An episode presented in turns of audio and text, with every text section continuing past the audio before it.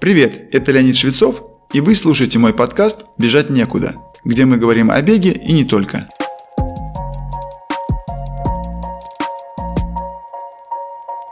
Вопрос, что выбрать в качестве критерия или ориентира нагрузки на тренировки, пульс или темп, довольно частый, даже в некотором роде избитый.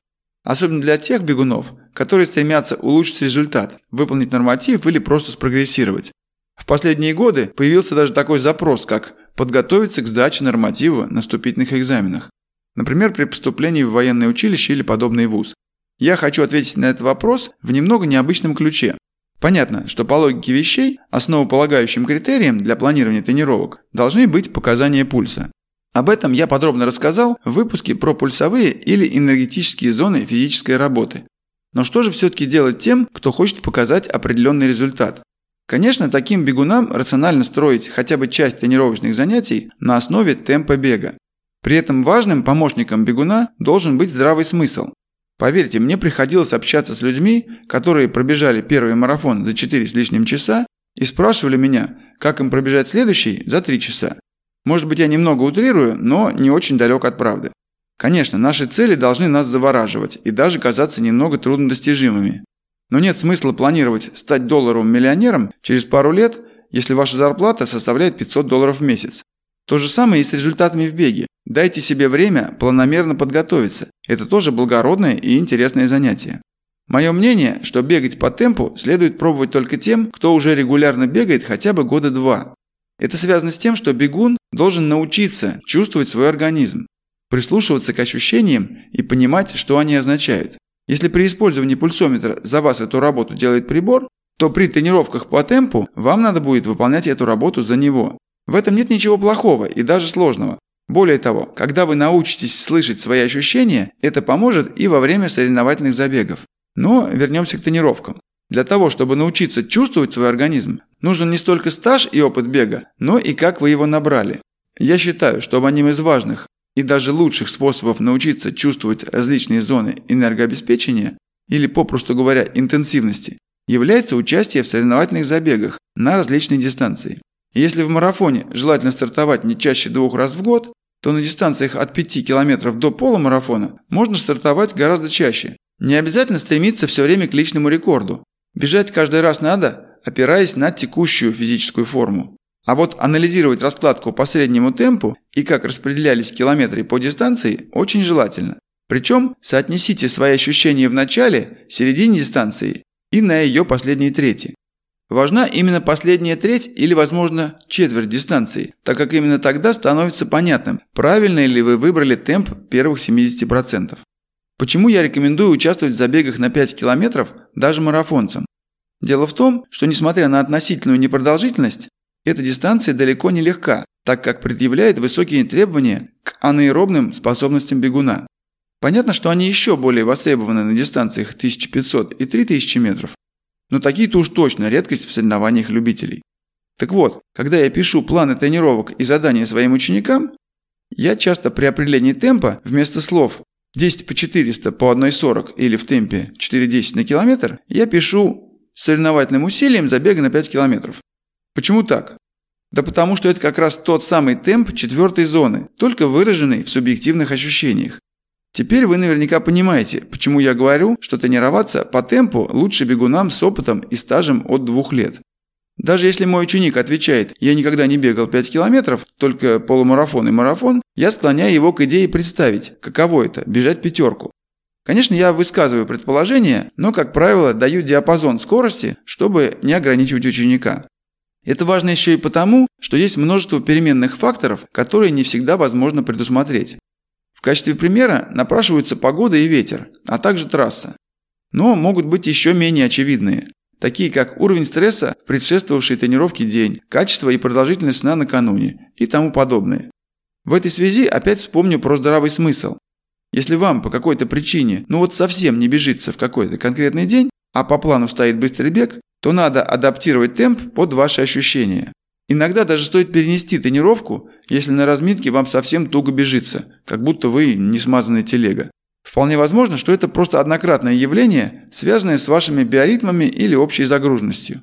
Если такое состояние длится несколько дней, то следует пересмотреть весь дальнейший план тренировок в сторону снижения нагрузки или даже разгрузочной недели. Для иллюстрации приведу пример. Когда я выступал на уровне своих лучших результатов в марафоне, моей традиционной рабочей тренировкой за 9-10 дней до старта была 5 раз по 1500 метров в темпе предстоящего марафона, через 500 метров восстановления в темпе 4 минуты на километр. Темп на полуторакилометровых отрезках был при этом в диапазоне 3.03-3.06 на километр. Это была не очень тяжелая работа, она больше была направлена на выработку чувства темпа незадолго до старта. Так вот, однажды при подготовке к очередному марафону, при выполнении этой тренировки, я вытянул такой темп только на первом отрезке. А дальше он просто сполз к уровню 3.10-3.12, и я просто ничего не мог с собой поделать. Чтобы вы понимали, скажу, что разница между темпом 3.03 и 3.12 такова, что первый – это бег на результат 2.09, а второй – на 2.15, то есть радикально отличающиеся уровни. Однако в предстартовую неделю мое самочувствие становилось все лучше и лучше, и в соревновательный день, а это было 25 мая 1997 года, я установил рекорд России, пробежав марафон за 2.09.16. Пример этот я привел к тому, что если бы я бездумно подошел к той тренировке по полтора километра и продолжал бы пытаться выдавливать из себя необходимый темп, то скорее всего просто оставил бы тогда все свои силы. Особенно актуально опираться на ваши ощущения при тренировках зимой, даже если в вашем распоряжении расчищенная резиновая дорожка в лужниках. Холодный воздух, много слоев одежды и тому подобное неизменно будут вас замедлять. Ставьте перед собой целевые задачи по темпу, но адаптируйте их в зависимости от текущих условий и вашего состояния. Отдельно хочу отметить стремление некоторых спортсменов бегать на тренировках так, как они хотят побежать на соревновании. Мне это хорошо знакомо по моим ученикам, некоторые из которых после длительного бега, скажем, 28-30 километров, начинают размышлять, что вот они пробежали это расстояние с темпом там x минут на километр и при этом еле добегали последние километры. А на марафоне надо будет бежать так же или быстрее, и это 42 километра. Такие мысли порождают неуверенность в себе и точно не способствуют положительному настрою перед соревнованиями. В подобных случаях мне приходится брать на себя роль психолога и говорить словами Джеймса Бонда из фильма «Золотой глаз». Когда ему надо было спастись от преследования, скользя вдвоем с подругой по тонкой струне, она спросила его, выдержит ли она их обоих. На что бы он-то ответил «Да, верь мне». Хотя бы на инструктаже ему было сказано, что она рассчитана на вес одного человека. Если же говорить серьезно, то не старайтесь подогнать свой темп на длительном беге под соревновательный темп на марафоне. Вам будет легче бежать быстро в день марафона, так как вы будете в своей лучшей форме, отдохнувшие, на положительных эмоциях соревновательной обстановки, чего просто не может быть на каждой тренировке.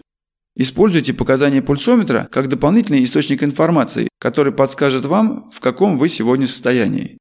Буквально в последние пару лет появилось такое устройство, как датчик мощности бега. По назначению оно напоминает датчик мощности педалирования у велосипедистов, но дает немного иную информацию. Я довольно подробно читал об этом, в том числе тех, кто уже пользуется таким пауэрметром или, как мы говорим, мощемером. По большинству отзывов это очень информативный прибор, позволяющий выбирать темп бега еще более точно.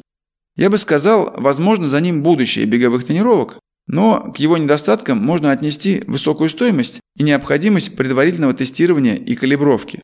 К тому же он пока не получил широкого распространения и использования, несмотря на описываемые в руководстве пользователя преимущества.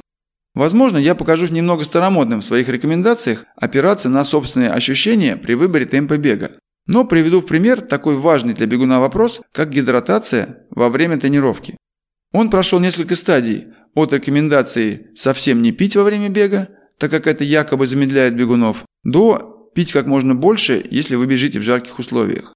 Последние же исследования показывают, что самым информативным критерием по-прежнему является возникновение чувства жажды, то есть пить надо тогда, когда хочется.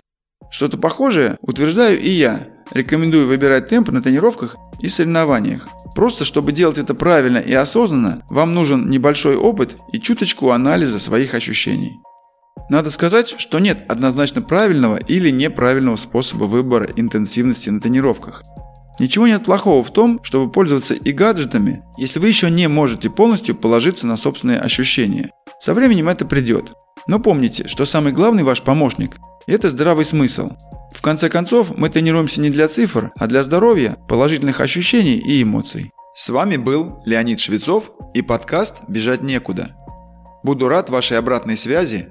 Делитесь своими мыслями по теме сегодняшнего выпуска, задавайте вопросы и предлагайте темы для следующих. Вы можете написать нам на почту, указанную в описании, либо найти меня в Инстаграм.